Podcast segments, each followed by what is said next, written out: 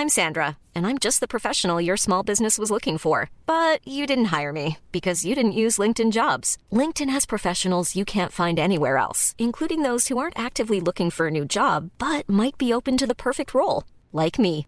In a given month, over 70% of LinkedIn users don't visit other leading job sites. So if you're not looking on LinkedIn, you'll miss out on great candidates like Sandra. Start hiring professionals like a professional. Post your free job on linkedin.com/people today. Hi, I'm Daniel, founder of Pretty Litter. Did you know cats tend to hide symptoms of sickness and pain? I learned this the hard way after losing my cat Gingy. So I created Pretty Litter, a health monitoring litter that helps detect early signs of illness by changing colors, saving you money and potentially your cat's life. Pretty Litter is veterinarian developed, and it's the easiest way to keep tabs on your fur baby's health right at home. Go to prettylitter.com and use code ACAST for 20% off your first order and a free cat toy. Terms and conditions apply. See site for details. When you're ready to pop the question, the last thing you want to do is second guess the ring. At Bluenile.com, you can design a one of a kind ring with the ease and convenience of shopping online. Choose your diamond and setting. When you find the one, you'll get it delivered right to your door. Go to Bluenile.com and use promo code LISTEN to get $50 off your purchase of $500 or more. That's code LISTEN at Bluenile.com for $50 off your purchase. Bluenile.com code LISTEN.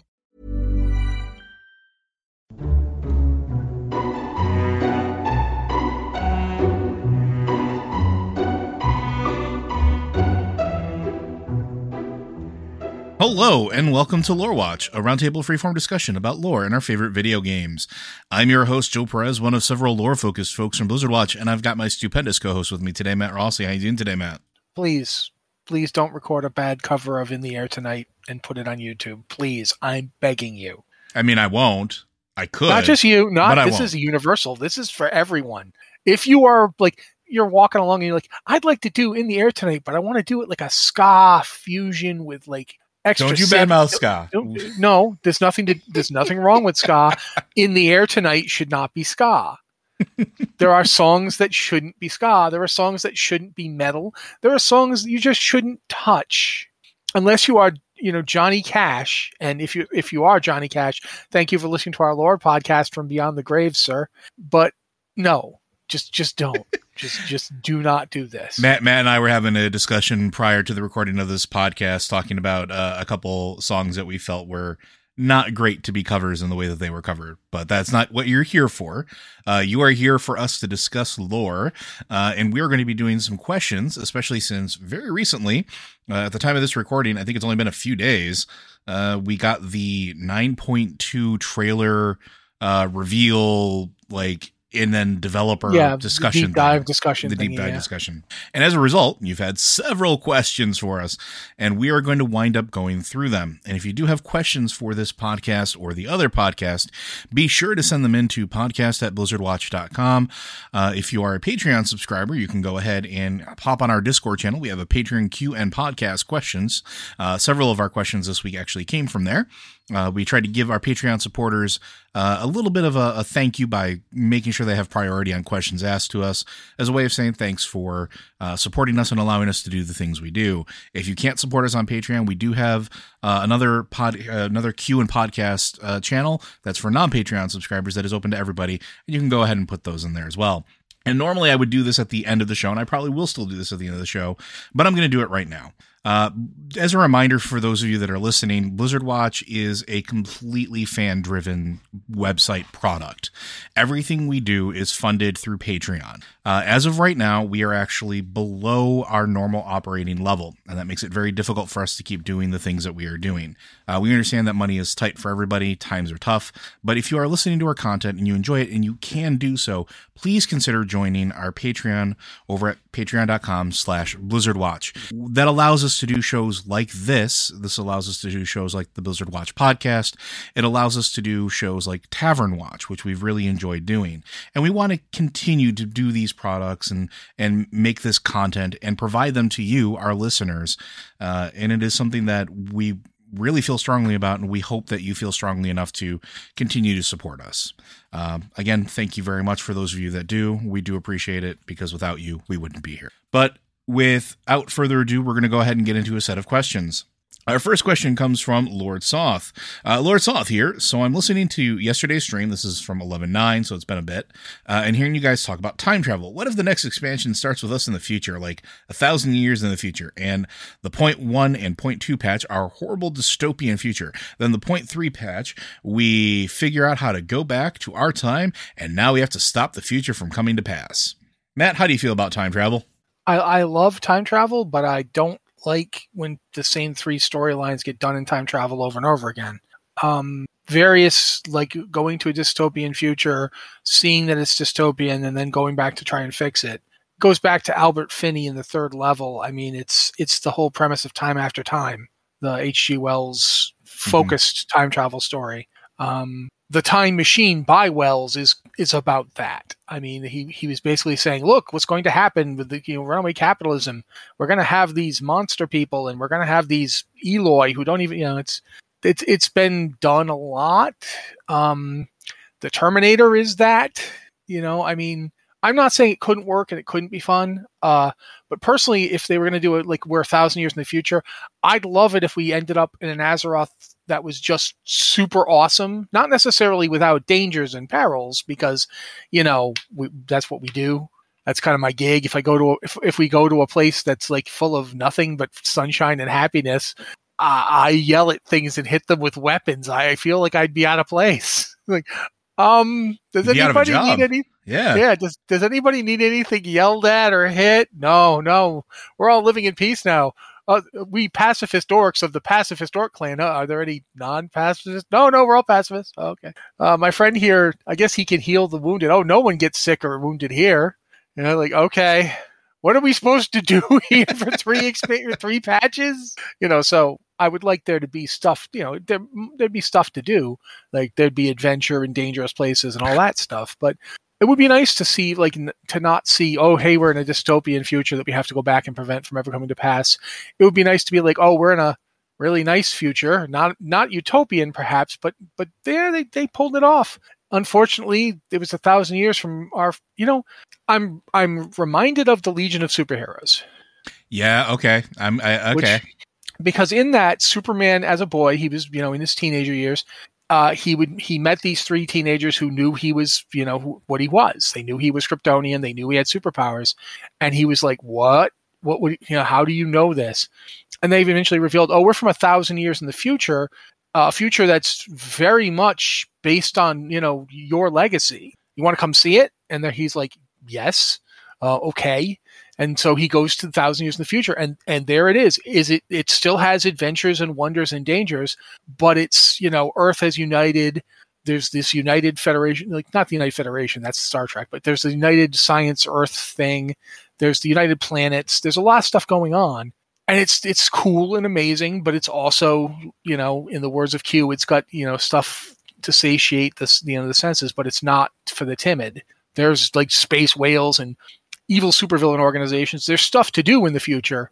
And he hangs out and joins their group for a while. And it's really cool for him because it's at that time in his life, the, he hadn't met anybody else with powers. He hadn't didn't know anybody like himself. So it was a way for him to get to experience this is kind of what your life will be like without, you know, because it's a thousand years from now, it's not that hard for him not to find out too much because you know a they don't want to show him too much and have him screw up the future and b some stuff was lost. It, it, things happened over the course of a thousand years. And that's the kind of thing I, I think we could really it would be really cool if you go to the future and you know they don't necessarily remember the alliance or the horde. Mm-hmm. but they might know about you you know? Oh, and i hear a lot from people that they don't like in wow that, that they're so powerful and heroic that they miss the days of like hunting rats in, in cellars. And, and I've I've never really believed that for myself. I don't I don't feel that way, but I do think it'd be a cool way to have your cake and eat it too. Because a thousand years in the future, sure, maybe your legacy is enshrined. You're the Maw Walker. You're the, the one who defeated Deathwing, but nobody recognizes you. You know, nobody like looks at just some person standing around there and thinks, "Oh yeah, that's the person who did X, Y, Z." And oh, you know, and even if they do, yeah. like, oh, that person's just dressed up like them in celebration of whatever, because that's yeah. a thing that happens sometimes.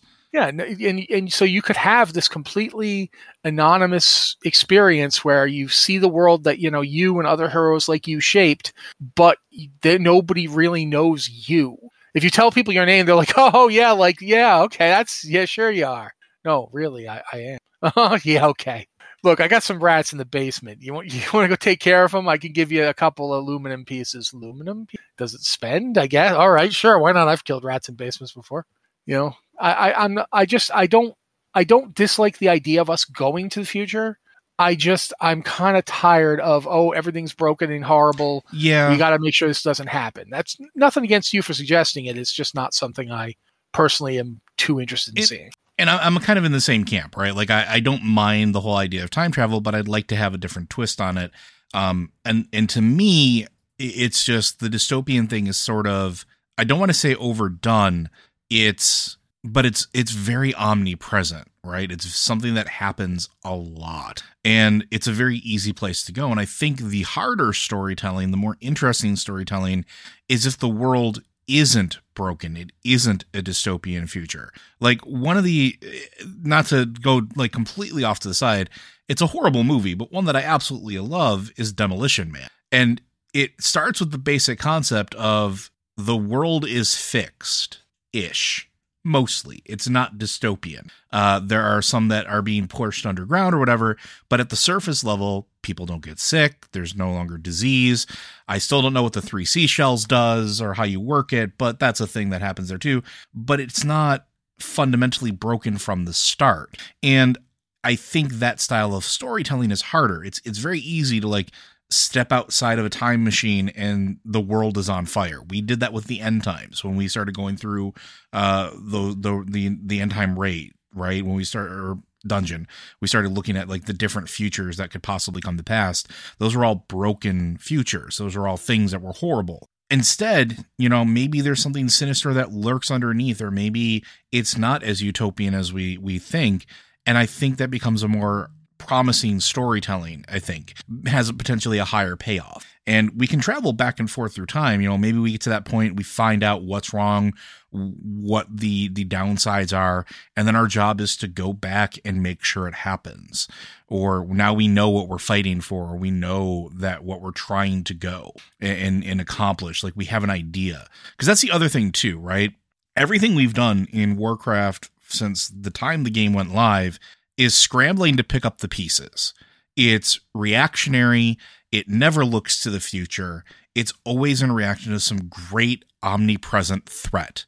And to me, and, and and this might be a minority opinion, it's we kind of lost track what exactly we're fighting for or what exactly we're trying to do. Everything's just been about base survival. Even now in Shadowlands, we're at the point where it's base survival. We're trying to keep the universe from being completely rewritten. And it's an omnipresent cosmic level threat.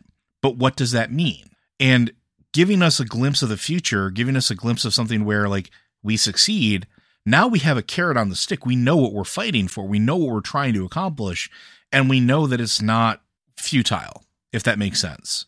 Right? Because it's easy to say in a thousand years in the future, everything is great or everything is awful but our characters have no idea what a thousand years in the future is going to look like. Heck, our characters don't know what 25 years in the future is going to look like at this point. Mhm. And I mean, Warcraft has gone through some very big cataclysmic changes multiple times, whether the opening of the Dark Portal with literally cataclysm happening, uh, the every with the the legion storming back down and these things have shaped the landscape and these things have shaped societies and shaped like geopolitical borders it, it's one of those things where like at the start and it's only been what 17 it's been 17 years in game time. In that 17 years a lot has happened that if you would have asked like a common person what do you think tomorrow is going to bring?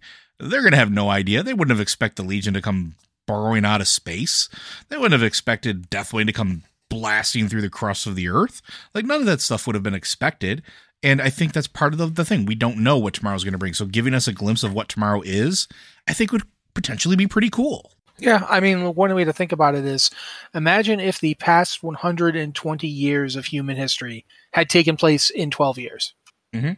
Like go back and think of everything that's happened since 1900. You know, it's now 2020. Imagine in, like you start in 1900, everything that happened in in that century and 20 years happened in 12 years instead. World War One, World War Two, uh, the, the you know development of flight, the atomic bomb, you know, travel to the moon, uh, just all the various other wars and brush wars and events. Uh, you know, 9/11, war on terror, war on drugs, all of it in 12 years. That's kind of what Azeroth did. Like, if you actually stop and think, if you go back all the way to Warcraft 1, you're looking at like maybe 30, 35 years at this point from Warcraft, the original Warcraft to right now. And imagine Stormwind got destroyed.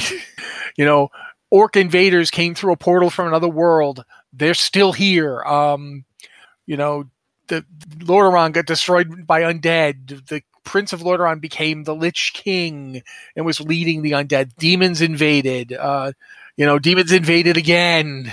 Just after a while, you sit there go, "Wow, okay." The the big dragon who almost blew everything up was between demon invasions. like he was he was relatively sandwiched by demons invading.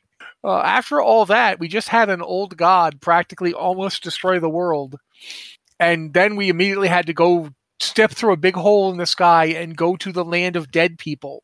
It's like what?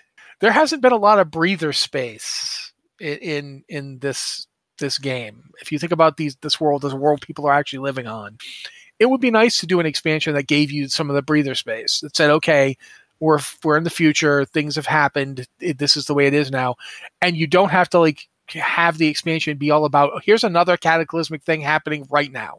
Like imagine like in the past think about at the end of legion. The end of legion you, we just managed to, to stop sargeras from destroying the planet and immediately a war breaks out. Mm-hmm.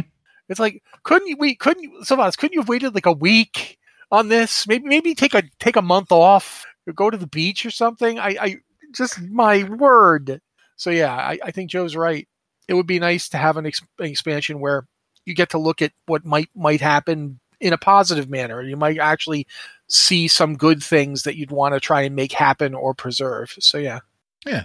Well, hopefully that answers your question. Uh, but I think we're going to move on to our next one, which comes from our friend Roxy. And this one is Greetings, Watchers. It is I, Roxy, Goblin Shaman from Hyjal US. With the reveal of 9.2 Eternity's End and the claims by the team that this marks the end of the current Warcraft chapter, this got me thinking. Eternity's End is also the name of the Night Elf campaign in Warcraft 3. The story of Warcraft was altered in incalculable ways with the release of Warcraft 3. What do you think the choosing to reuse the name Eternity's End will mean for the Warcraft franchise story moving forward? Uh, I definitely picked up on that when they mentioned that it was Eternity's End because I played a lot of Warcraft 3. Uh, it's an interesting choice, and I think it is deliberate. I don't think it. Some people have suggested that it's uh like an accidental retread or that they just you know didn't look, but I'll point you guys back to episode 200 of Lore Watch where we talked with Anne and how they talk with the historians before they name anything. So they go, "We want to call it Eternity's End." And if that wasn't intentional, the historian would be like, well, yeah, no, this is where we used it already. So 100% this was intentional. I would be willing to, to, to put money down on that. I think that it marks, I think it's intentional because it's going to mark an evolution of the story. And we're already starting to see that a little bit with how we're getting some very candid discussions from the developers and the people that work on the game itself, where they're talking about essentially walking back the war side of Warcraft because it's not really the only driving force anymore. And players didn't have that great of a reaction to it in Battle for Azeroth. It wasn't what they expected because we went from war is central to Warcraft to well, maybe there's other things that are more important or there's other threats that have been larger. And we talk about the power the power creep of the the game that keeps going up in threat level. I mean, honestly, the Alliance and the Horde, and Matt and I have talked about this before. I think we're going to start moving away from them being completely at odds with each other all the time. I know they're not going to be best friends. They're not going to be having tea parties and, you know, or anything like that. Maybe some of them will. I don't know. But it's not going to be all out war. It's not going to be hatred, kill on sight, I don't think, anymore, because it can't be. Matt pointed out in the last question, like how many times has the Legion invaded and demons have come to the the Azeroth and, and just blown things up. We now know that there's infinite realms of death that exist everywhere, uh, which means that there's an infinite number of afterlives, which means there's an infinite number of worlds out there. Our universe view was already large to begin with. It's just gotten even bigger. Like it's the game keeps getting bigger and bigger and bigger. It can't just be about war at home anymore. And I think that this is sort of I don't want to say the finalizing of that type of story, but I think it is a deliberate naming convention that we're going to start moving in other directions that deal with other things. And it's not just going to be about orcs versus humans anymore. What do you think, Matt? Uh, one of the biggest missteps, in my opinion, this is just my opinion, but in my opinion, one of the biggest missteps made in the Warcraft franchise was that the end of Warcraft 3 had a very deliberate setup for a different kind of world. And they ignored it. They they had stood together against the Burning Legion. They had saved their world against a force that had destroyed countless other worlds. And while there wasn't peace, they weren't all all friendly buddy, you know, people anymore. There was mutual respect for that moment and a chance to make something with it. And because Warcraft World of Warcraft decided to immediately go with factions and f- making factions important as a gameplay element, not a story element. In, in the story, you could easily have had a world where the factions still existed in story without having it involve the characters. Like it, it never had to be something where you can't play with this person because this person is an X and you're a Y. That did not have to be the case. They they chose to make that the case. As a result, I think that that really kept the story from going anywhere because it mm-hmm. spent I mean, when you start playing it, it spends like the first two and a half years of World of Warcraft simultaneously trying to tell the stories from both faction sides. So you have completely different quests for each faction, obviously. And yet, you know, why don't they? If they're just going to be hostile, why aren't they fighting? Like, well, we're moving, we're moving towards the fighting, and it's like, then that's what you're doing. And it, it really did lose that the chance to have a different world, the chance to have like to see what became of Azeroth when the Legion was dealt with and they had a moment of relative peace. I'm hoping that this with with Sylvanas, whatever her ultimate fate is, she's no longer anywhere near the leadership of the Horde. Um, the Alliance has done some work to reclaim what they lost in Battle for Azeroth. Obviously, they won't they won't have everything back including the relationship with the Night Elves, because that's yeah. been damn near destroyed. Yeah, I feel like there's room. Maybe I'm hoping Eternity's End the second time around actually goes into exploring the differences between what came before and what we have now. It's like we had Jay, we had Thrall and Jaina going like, "What's different this time?" And she said, "We are." It's time for them to prove it. Mm-hmm. It's time for that be then be that difference. Show us how you're different. Show us how you're not going to make the same mistake. Um, so I'm hoping that that's one of the reasons this is named that. I don't know. Uh, it could just be that they were like, "That sounds cool," but I'm hoping that they're going to post this. We're going to have a different World of Warcraft. Um, not that you can't still have a World of Warcraft, but that it's going to be different. That there's going to be a move towards stories that don't force you down like I, I feel like they understood this after they did it. The uh the opening of Battle for Azeroth, the uh the the horde attacking Darkshore. It wasn't just if you played a night elf or if you played a alliance character that was bad for you because you know you you lost something. It was that horde players had no agency in it. Yeah. Your options were go do this thing or don't don't meant you didn't get to play. Like there's all this new stuff and you don't get to play it because you think it's morally objectionable. They did stuff later in Battle for Azeroth. They had quests where you could work for Sylvanas or you could work against Sylvanas. They they did do they did more effort into giving uh, the dissident players an option.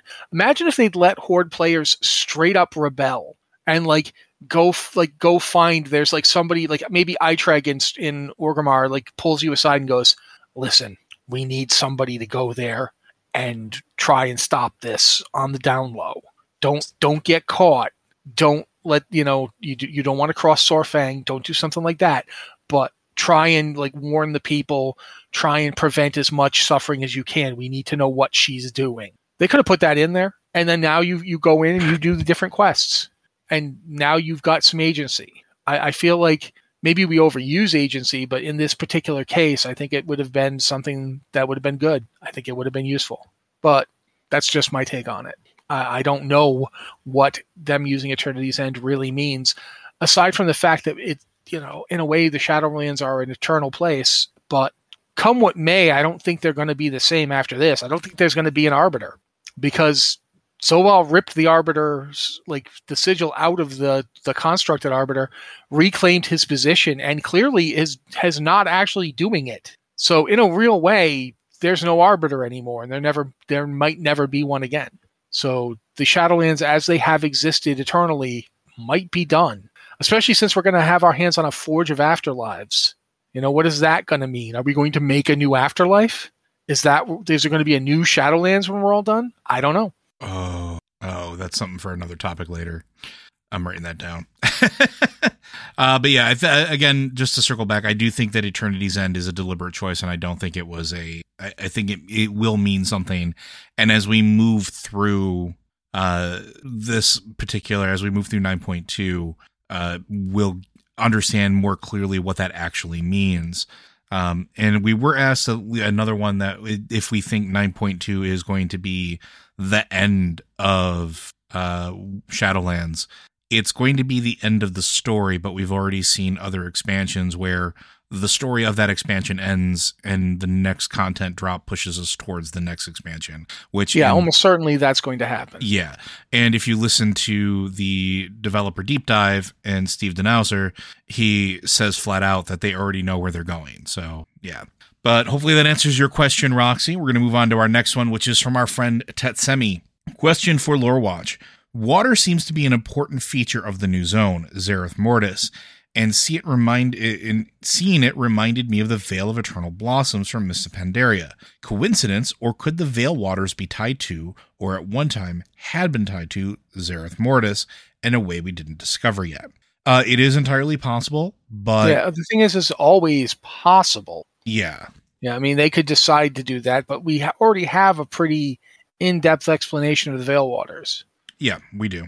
But that being said, um, it is we we still don't know the relationship of the Titans and the the the eternal ones of the pantheon of death. We don't, we know that there's a pantheon of order, which is what the Titans are, and there's a pantheon of death, which is these guys.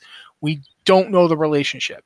Uh, the Winter Queen calls Elune her sister, and they the Elune speaking through Tyrande and the Winter Queen have a conversation where they speak to each other as siblings. But we still don't know what Elune is. There's a lot we don't understand. Yeah, I mean, and that's that's really kind of the key to it is like Zereth Mortis is a place that even while we're going there, we're probably going to understand precious little of what actually is is going on there. Uh, part of the as they they just they sort of described it is that us moving through that zone is learning the language, learning everything about it, and and trying to figure out how we can penetrate into where Zovaal is doing what he's doing to get to that that engine of the afterlife, essentially. Which also, if it's just an engine of the afterlife, why is it? Why would he want it? How does that have the ability to rewrite the entire universe? There's there's a lot going on here, but yeah, there are certainly some implications in terms of what's going on. The thematically though, water has always been uh, an element of life in the Warcraft universe. Um, let's go back to like early shaman. Even in the descriptions of them, they used powers and abilities granted them from their ancestors of the uh, of spirit, but also elementals of water to heal. Uh, this is why, for a long time, a lot of the shaman effects were water based. Uh, it was very thematically like it was about healing, about life, about regeneration. And when you look at some of the other societies that revere water, it's very much the same thing even with the Vale of Eternal Blossoms, it's uh, it's almost like a cradle of life when it comes to that particular that particular well, the Well of Eternity, the the Sunwell. These are all places that have a theme of fonts of power that revolve around uh, water, essentially. And I think it's very fitting that Zereth Mortis is a place that uses water as a barrier. At least that's what it's being described as. And so, just to kind of like two cent story it, I guess. When they described how we view this place, we get we're we're we're sent there. We we wind up getting there. It's an entirely white, large white expanse that we have to run through, but we're running on top of water. And a lot of people are like, "Oh, so what? My shaman can do that," or, you know, I have water walking potions, whatever, big no big deal.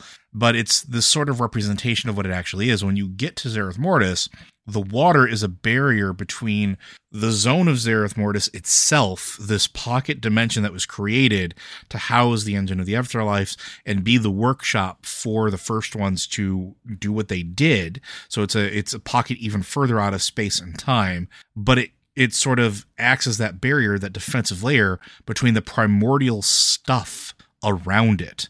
The primordial stuff that, in my guess, would be what they actually use to craft or pull uh, onto into reality and mold it to what they want, or in this case, create the afterlives. You'll also notice that the uh, zone itself is described as having a lush zone and an arid zone. Mm-hmm. Essentially, there's a dead place and a living place. One seems to be where the experimentation in design goes, similar to a Titan uh, zone like Un'Goro. But the dead zone seems to be like for lack of a better word, it's where the power is coming from. Mm-hmm. Like, and that's interesting. Why is it that the place where the power is coming from is dried out? And there's some similarities there too with what we've already seen in Azeroth as well. Like the look at yep. look at the places of Great Titan power, the Great Titan facilities, and what's around them. We know that you know in case of, of some of them it's caused by origination beam firing, but it never really fully recovered. And these places are just still immensely powerful, but still very barren. And is that tied to it? It's it's an yeah. interesting it's an interesting setup. And it's one of those few moments where it's like I'm sitting here thinking about it and I don't know if the water will be important or not, or if it's the absence of the water, like Matt's pointing out, that is the more important factor. So anything else you want to say about Zereth Mortis? I mean, there's a lot to say, but we have more questions. So. All right, let's move on to our next one. Uh, and this is another one from Lord Soth. We got the dev update about 9.2, and a particular phrase stuck out to me. They said Zovaal was trying to rewrite the fabric of existence. It got me thinking what if we beat slash stop him, but he's already altered some things? I feel like this could be a bit of a sneaky way of Blizzard using this moment to in narrative retcon slash alter slash change things about lore of the world. Do you think that Blizzard might use this to do some type of reset or rewrite on some aspects of the story that they want to alter, whether they be related to the renaming removing problematic parts of the game or things they just feel like changing? What do you think, Matt? Well, I mean, they've pretty much showed that they don't need any kind of pretext to to change things that they decide to rename or, or remove or what have you. Um, does this mean that they're not going to do that? No. Um, it's quite possible. It might even be likely. I I'm not. I don't feel like I can tell you, yeah, they're doing that. No, they're not doing that. No one's told me anything. Clearly. Um, that being said, yeah, if they decide they want to do a soft reboot of the world, that could be one way to do it. Um, and we would know we would not since we're in the Shadowlands, we might not even know it had happened until we go back.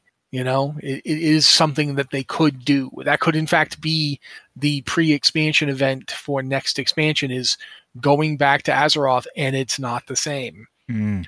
Um, that is possible. I do not know that that's what they're doing. Uh, I have no evidence one way or the other. I but I I feel like I would be being disingenuous if I said, "Nah, that's not going to happen." I have, you know, it, it, could in fact be what's going to happen. Well, we will find out. That being said, I I do think we're probably it is more likely, in my opinion, that they won't do that any kind of major thing like that, just because it's the order of magnitude of complexity that that would entail in terms of getting it impl- implemented into the game world. And they just did a whole thing making all the previous expansions usable, like as leveling expansions. A lot of that stuff would would be changed, and then you'd have to figure out, okay, which what parts were changed and where, and it, it just it is a lot once you start pulling at threads like that. Just look at what happened with Cataclysm, and they didn't even retcon anything really. They just moved things forward a bit. Mm-hmm. Look at like how much work it took. Uh, that's so. Could they do it? Yes. Would they do it? I don't know. Um, it is certainly something I think is possible. Joe, I I don't know that it's going to be an agency of retcon as far as that goes or altering the past. And I think maybe we need to look towards the future. Going back to like the first question, traveling a thousand years in the future and learning what happens to Azeroth is all fine and dandy. But what happens if at the end of this we stop Zovaal in the middle of doing whatever he's doing and we happen to stop him at the point of unraveling, beginning the unraveling process? He hasn't stitched anything together yet. He's just starting to pull it apart. And if none of the other folks in the Pantheon of Death who seemingly took all four of them to stop him the first time. And now we know Denathrius is on his side. We know that uh, he definitely has elements of uh, other forces that he can call on if he really, really needed to, which he probably would. So they can't. They don't even have all four of the the other pantheon of death to help. Plus, he's his forces have grown exponentially with all the souls he's been fed. He's made whole again, totally if nobody else can wield that power, does the unraveling of the universe become the starting point of the next expansion? And does it become a, a, race of us trying to find the last first one or find the Titan that can, you know, step in or work with the Pantheon to uh, stop the unraveling of the universe and put things back in some sort of semblance of, of I don't want to say normalcy, but uh, just something that's not completely destroying itself. Also, there is actually another possibility there, though. Mm-hmm. We can use first one life way gates. We absolutely can. Uh, it's quite possible we do that. Like we might that might be the end of this expansion as we step in and we reformat things as best we can. And since we're not, oh, you know, we're not eternal ones or first ones or titans, uh, that might not go exactly the way we wanted it to. Uh, if they wanted to like work in changes in a way that is rooted in, you know, why are things different now? That is one possibility. The other possibility that Joe just laid out is another thing that might happen. It might even touch into why he wanted Azeroth. Mm-hmm because he wanted Azeroth. He said so. He had his minions say that he was going to claim this, the world soul of Azeroth. And we what still, we still have no idea why everybody wants Azeroth. We don't. We know everybody does. Why? Yeah, so yeah, fair enough. I don't mean to interrupt you, but like, it's, no, a, no, it's a, it's you, a, you got a point there. We don't know what the deal is. We know that Azeroth is important. We know the whole Final Titan thing. What does that mean? The Final Titan. What is Azeroth? Besides being like a very powerful Titan, is Azeroth something more than a Titan? And and to what end will that be going forward? Yeah, there's a, there's a lot that could be done with this, and I actually, my hope is that the the 9.2 eternities and uh with going after the uh, forge of of of the afterlives and doing what he's doing in Zereth Mortis becomes a catalyst of moving forward. And I want us to have more varied, more expanded stories. I want us to have more varied things that happen, but at the same point, pushing us forward while we're learning about some things that have been threads that have been dangling for for almost two decades in this game. You know, like I, I the whole I as I said, like we don't know why Azeroth is important. I'd love for us to start actually figuring that out. Why why was Sargeras so you know enamored with with Azeroth? Why did the Pantheon take such great strains to you know make sure that Azeroth, uh, for lack of a better term, uh, stayed okay in her cocoon? Uh, is it just because it happened to be another Titan, uh, or is it something more than that? Uh, because we don't know. We don't know what the intentions were. We don't know what that means for anything else. Uh, there's that point where Rathian eats the heart of Lei Shen and talks about rebuilding the final Titan. What does that mean? You know, there's there's so many things that we don't know that this could start being a catalyst for receiving the answers to. Because again, this is a cosmic, cataclysmic, potentially event, and we're at the place where everything started. We're at the the place where the first ones started doing whatever they did to create the universe, create the Shadowlands, order things, or start things on their path. And there might be hints here, or there might just be flat out, here's what it is. Part of the thing that gets me is we're going to be spending a lot of time learning the language of the first ones, essentially what good is learning the language if you can't read the books or the tablets or the things that are going to be scattered around? And I know dang well that there's going to be because most of the things we've interacted with over the years, how many things have been hidden in books that that seem ominous just sitting on a table inside of a hut on the middle of a mountain that came back to be something later.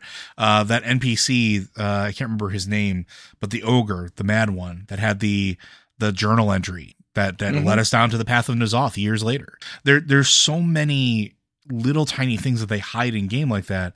Language is important, and with us learning the language, I want us to be like finding out things like maybe coming across a workbench with notes from one of the first ones or something like that, where it's like, you know, add one part Titan, one part light, one part void, have entity comprised of all elements of the universe, and go forth. The other interesting thing too is, and and this might be a little sidetracky as well.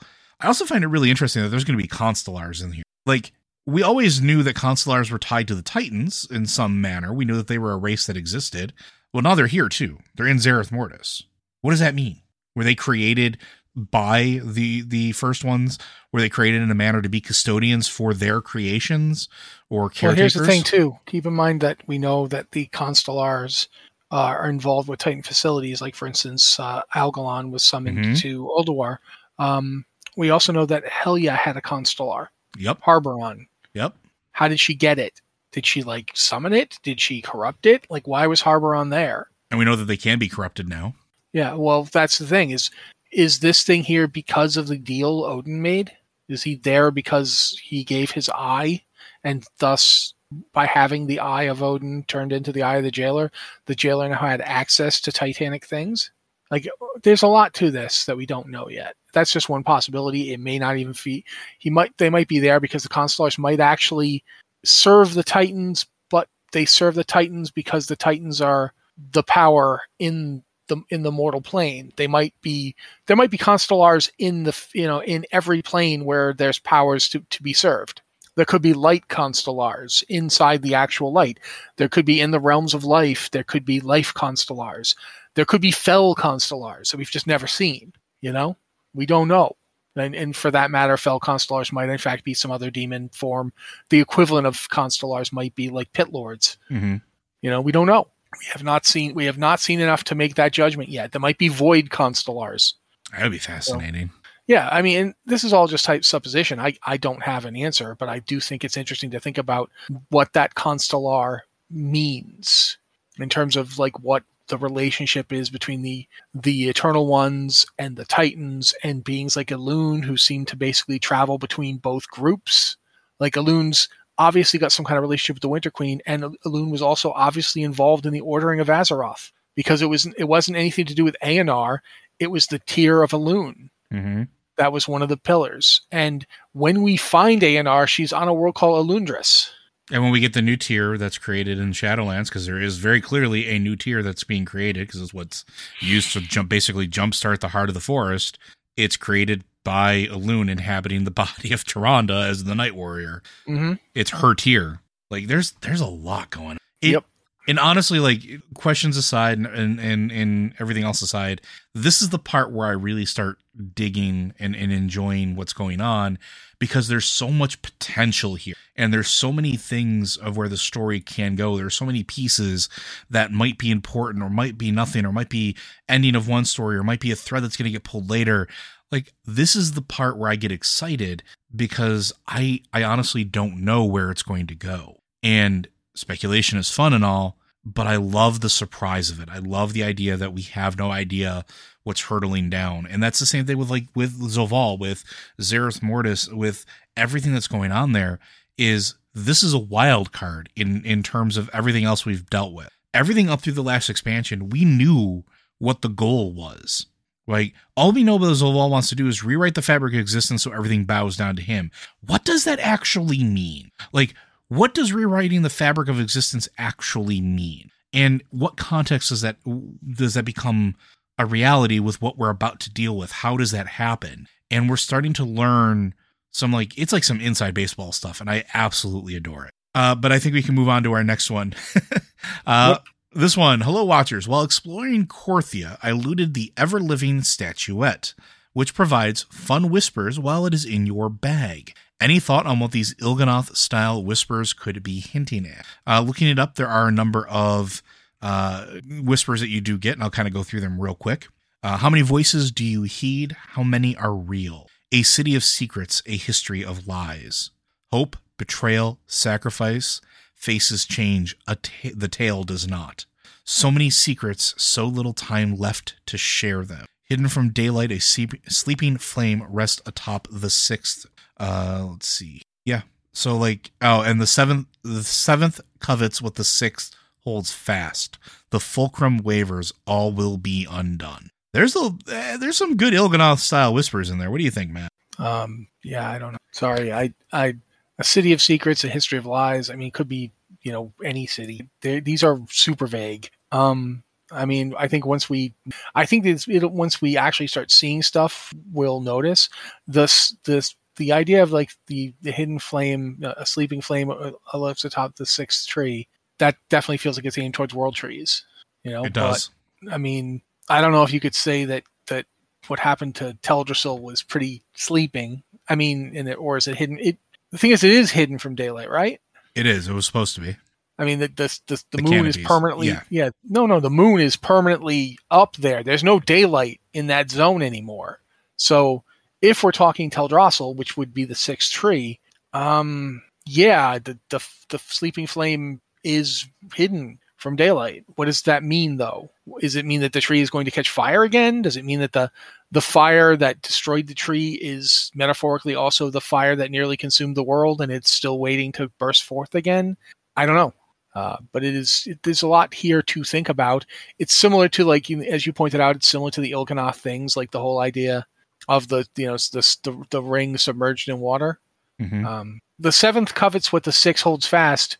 Uh, the fulcrum wavers, all will be undone. What does that mean? Like, is who the six? What the six trees, or is there something else? Like, is it like a new pantheon? Like, or is it a new figure? Like, we with the eternal ones, we've only got five of them. So yeah, I don't know.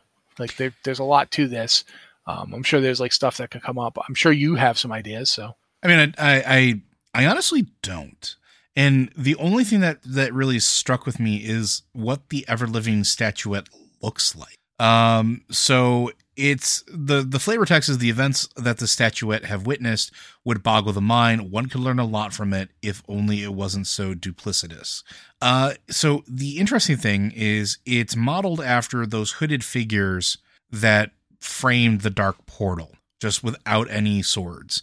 And I think, interestingly enough, it's modeled after an old uh, Anglo myth, at least from everything that I can see descriptions for it, of the Watchers in the Dark. Uh, and the Watchers in the Dark were supposed to be these entities, these hooded figures, uh, kind of similar to like, if you want to go like funny about it, Jawas, but just less scavengery, that would watch history, historic events unfold. They would be present at all the historic events that happened to sort of record it uh, and and sort of like preserve the memory of those events uh, so that it was always recorded for eternity. And it seems very interesting that the statuette is very clearly in that form of that hooded figure, that hooded watcher figure. So this might not mean anything. This might not be anything that me for for moving to the for like f- for future stuff. This literally might be just something recounting things that have already happened. Uh, this could be uh, just s- things that is seen through throughout history of the universe. We don't know where it came from. This could have come from Draenor. This could have come from from Azeroth. This could have come from you know the Shadowlands itself. It could have been something that that found its way here or was crafted by somebody who came here and you know made it. I I, I don't know how else to to really really phrase it. And it's also interesting because the pillager is a soul cage construct uh, from uh, the army of the jailer. So it's entirely possible that it, this is the collected memories infused into what to this item of the souls that were shredded and shoved into this cage.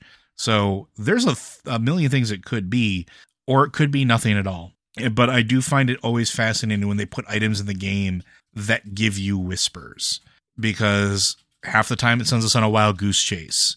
Uh, the idea that it is a duplicitous item that may not be telling us the complete truth, maybe because it doesn't understand what the complete truth is, because again, perception shape, shapes everything. Maybe, maybe it will not hint at something new to come. Maybe it's just talking about historical events. Hope that answers your question, Vol Dan, uh, who is a Zandalari troll from Runetotem. Our next question, and I think is going to be our last one, comes from Jesse Lynn from Bleeding Hollow. Hi, Matt and Joe. First off, I want to thank you guys for making my daily commutes to work much more exciting. Uh, and they've been a long time listener. This is their first question. So, first, you're welcome. And second, thank you for sending a question in. Uh, this is a question regarding some lore revealed in the 9.2 development uh, developer update. After finding out about how part of the zone progression will be finding out the meaning of the runes and symbols in the cipher of the first ones in order to translate what the automata automa are saying, I couldn't help but think about how those symbols look awfully familiar to the ones that are on Xe'ra's head. And we've they've included a picture here. Do you guys think that this is foreshadowing that Elune is in fact one of the first ones? Or that the Naaru have some kind of tie to Zereth Mortis, have some kind of tie to the progenitors or the first ones. Or am I just overthinking this much? I don't think that's far off base. Go, uh, go ahead, yeah. Matt. Sorry. Uh, I was just going to agree that it's, again, it comes down to that whole thing where it could be the case. It's certainly possible that that's where they're going. Uh, we don't know um, what they're doing, but it is not beyond them to do deliberately make symbols look similar to other symbols just to get the ideas across to people. Um, we, we still have a lot to know about the the Naaru. We've we've heard that at the ordering, there, there's that whole thing about with the ordering of the beginning of the universe. The Naaru were created. They were part of the ordering of the cosmos. If the first ones ordered the cosmos, then it would make sense that the Naaru would have a connection to them. Mm-hmm. I mean, that's just you know if the if these are the guys who did the the ordering then it would make sense that the naaru were related to that. And similar similar to like the one idea i've seen is one of the reasons that the titans when they quote unquote die don't go to the shadowlands is because the titans might not they might be the first ones reborn or there might be a connection between them. Um, that you know we know that the titans come into existence as like motes of cosmic order hurled into our reality. Creating a universe is pretty orderly. And it's interesting that it seems to have happened in the Shadowlands. That Zereth Mortis is in the Shadowlands as far as we can tell. It makes worlds. It, it's they call it the Forge of Afterlives, but it might be more. Like it might actually make worlds as Joe has pointed out, if it if it can reorder reality to that level, you know, why else would he want it? That's what he seems to be trying to do. Is he just trying to reorder like you know the Shadowlands, or is he trying to reorder everything? And how is it going to work? Um, there's a lot to this that we don't know. We we don't know what the first ones are. We've we've we've got nothing on them other than that they existed and they made this place, and it's called the Sepulcher of the First Ones. Usually, a sepulcher is a monument or a, a, a tomb, tomb. Yep. for for dead people. Um, but we don't know that the first ones could die as such. It's it's possible that this this goes into like this is not specifically Warcraft, but we've seen that that you know Blizzard has tapped into this idea before. We've seen it in Diablo, we've seen it in um, Shadow in uh, not Shadow, sorry, uh, StarCraft. This is basic concept. There's a concept in in in Hermetic and Kabbalist thought that the universe only exists because the entity that was everything was nothing because it was everything. The idea that you know until you have dis- if until there are divisions.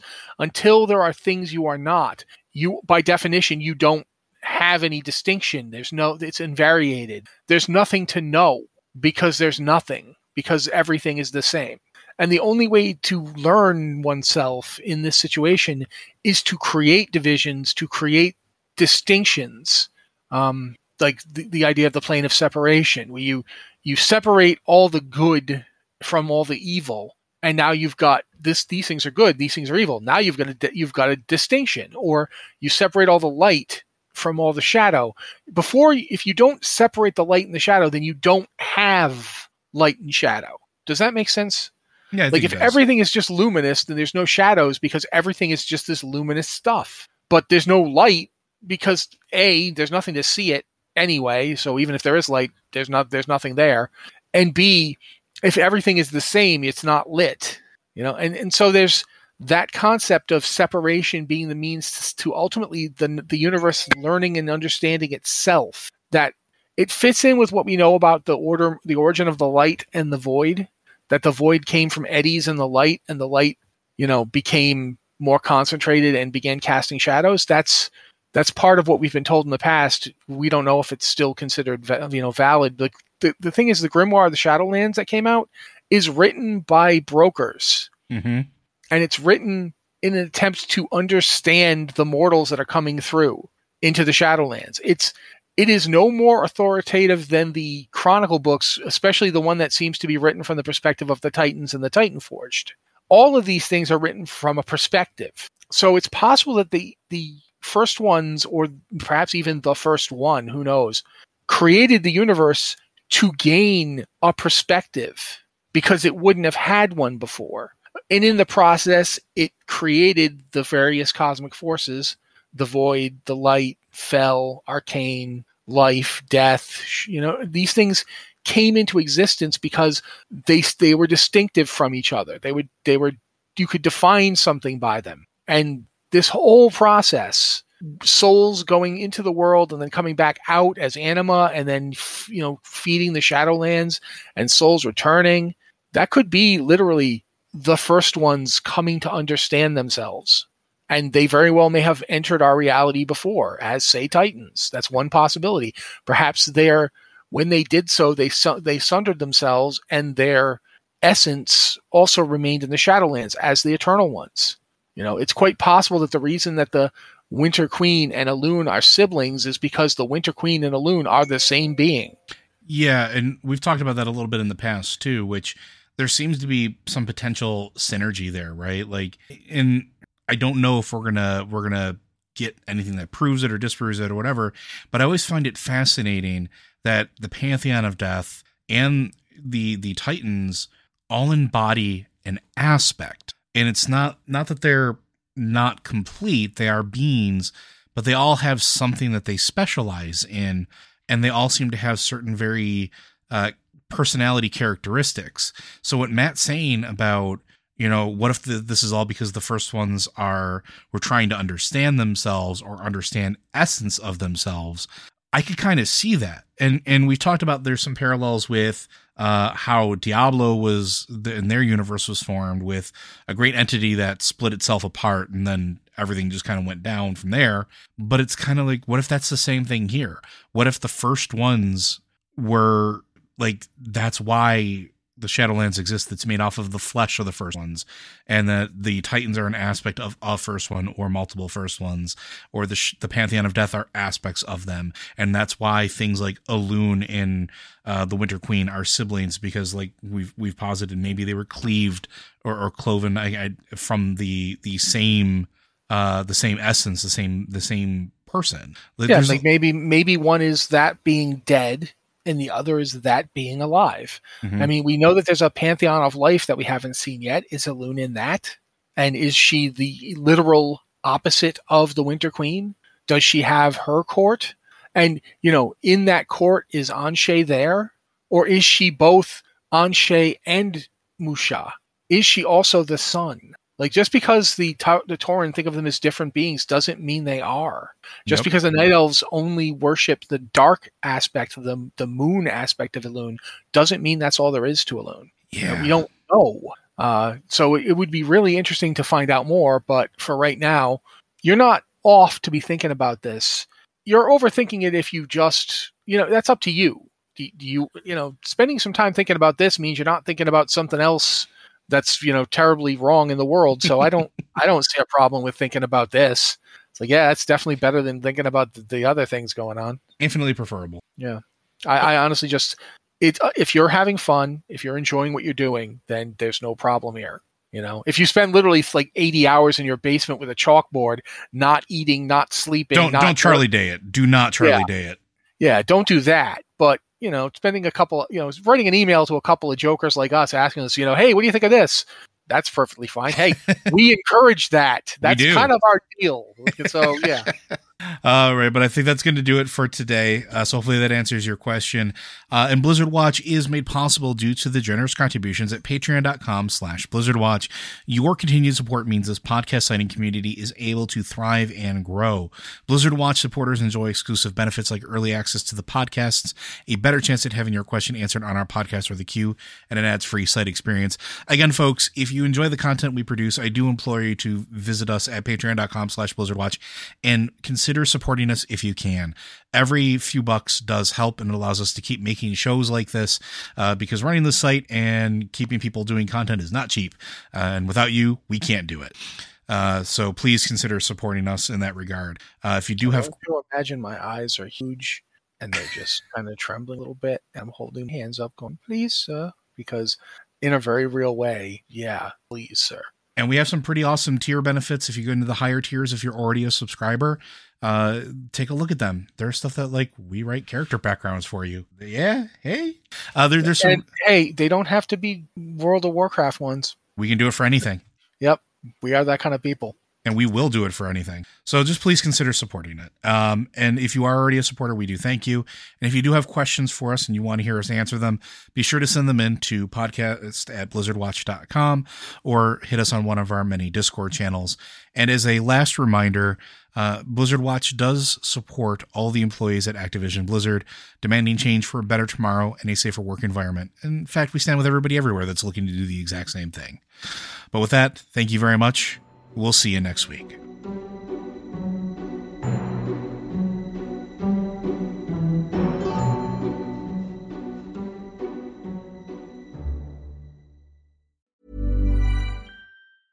Hey, it's Danny Pellegrino from Everything Iconic. Ready to upgrade your style game without blowing your budget? Check out Quince. They've got all the good stuff shirts and polos, activewear, and fine leather goods all at 50 to 80% less than other high-end brands. And the best part? They're all about safe, ethical, and responsible manufacturing. Get that luxury vibe without the luxury price tag. Hit up quince.com slash upgrade for free shipping and 365-day returns on your next order. That's quince.com slash upgrade. Hi, I'm Daniel, founder of Pretty Litter. Cats and cat owners deserve better than any old-fashioned litter. That's why I teamed up with scientists and veterinarians to create Pretty Litter. Its innovative crystal formula has superior odor control and weighs up to 80% less than clay litter. Pretty Litter even monitors health by changing colors to help detect early signs of potential illness. It's the world's smartest kitty litter. Go to prettylitter.com and use code ACAST for 20% off your first order and a free cat toy. Terms and conditions apply. See site for details.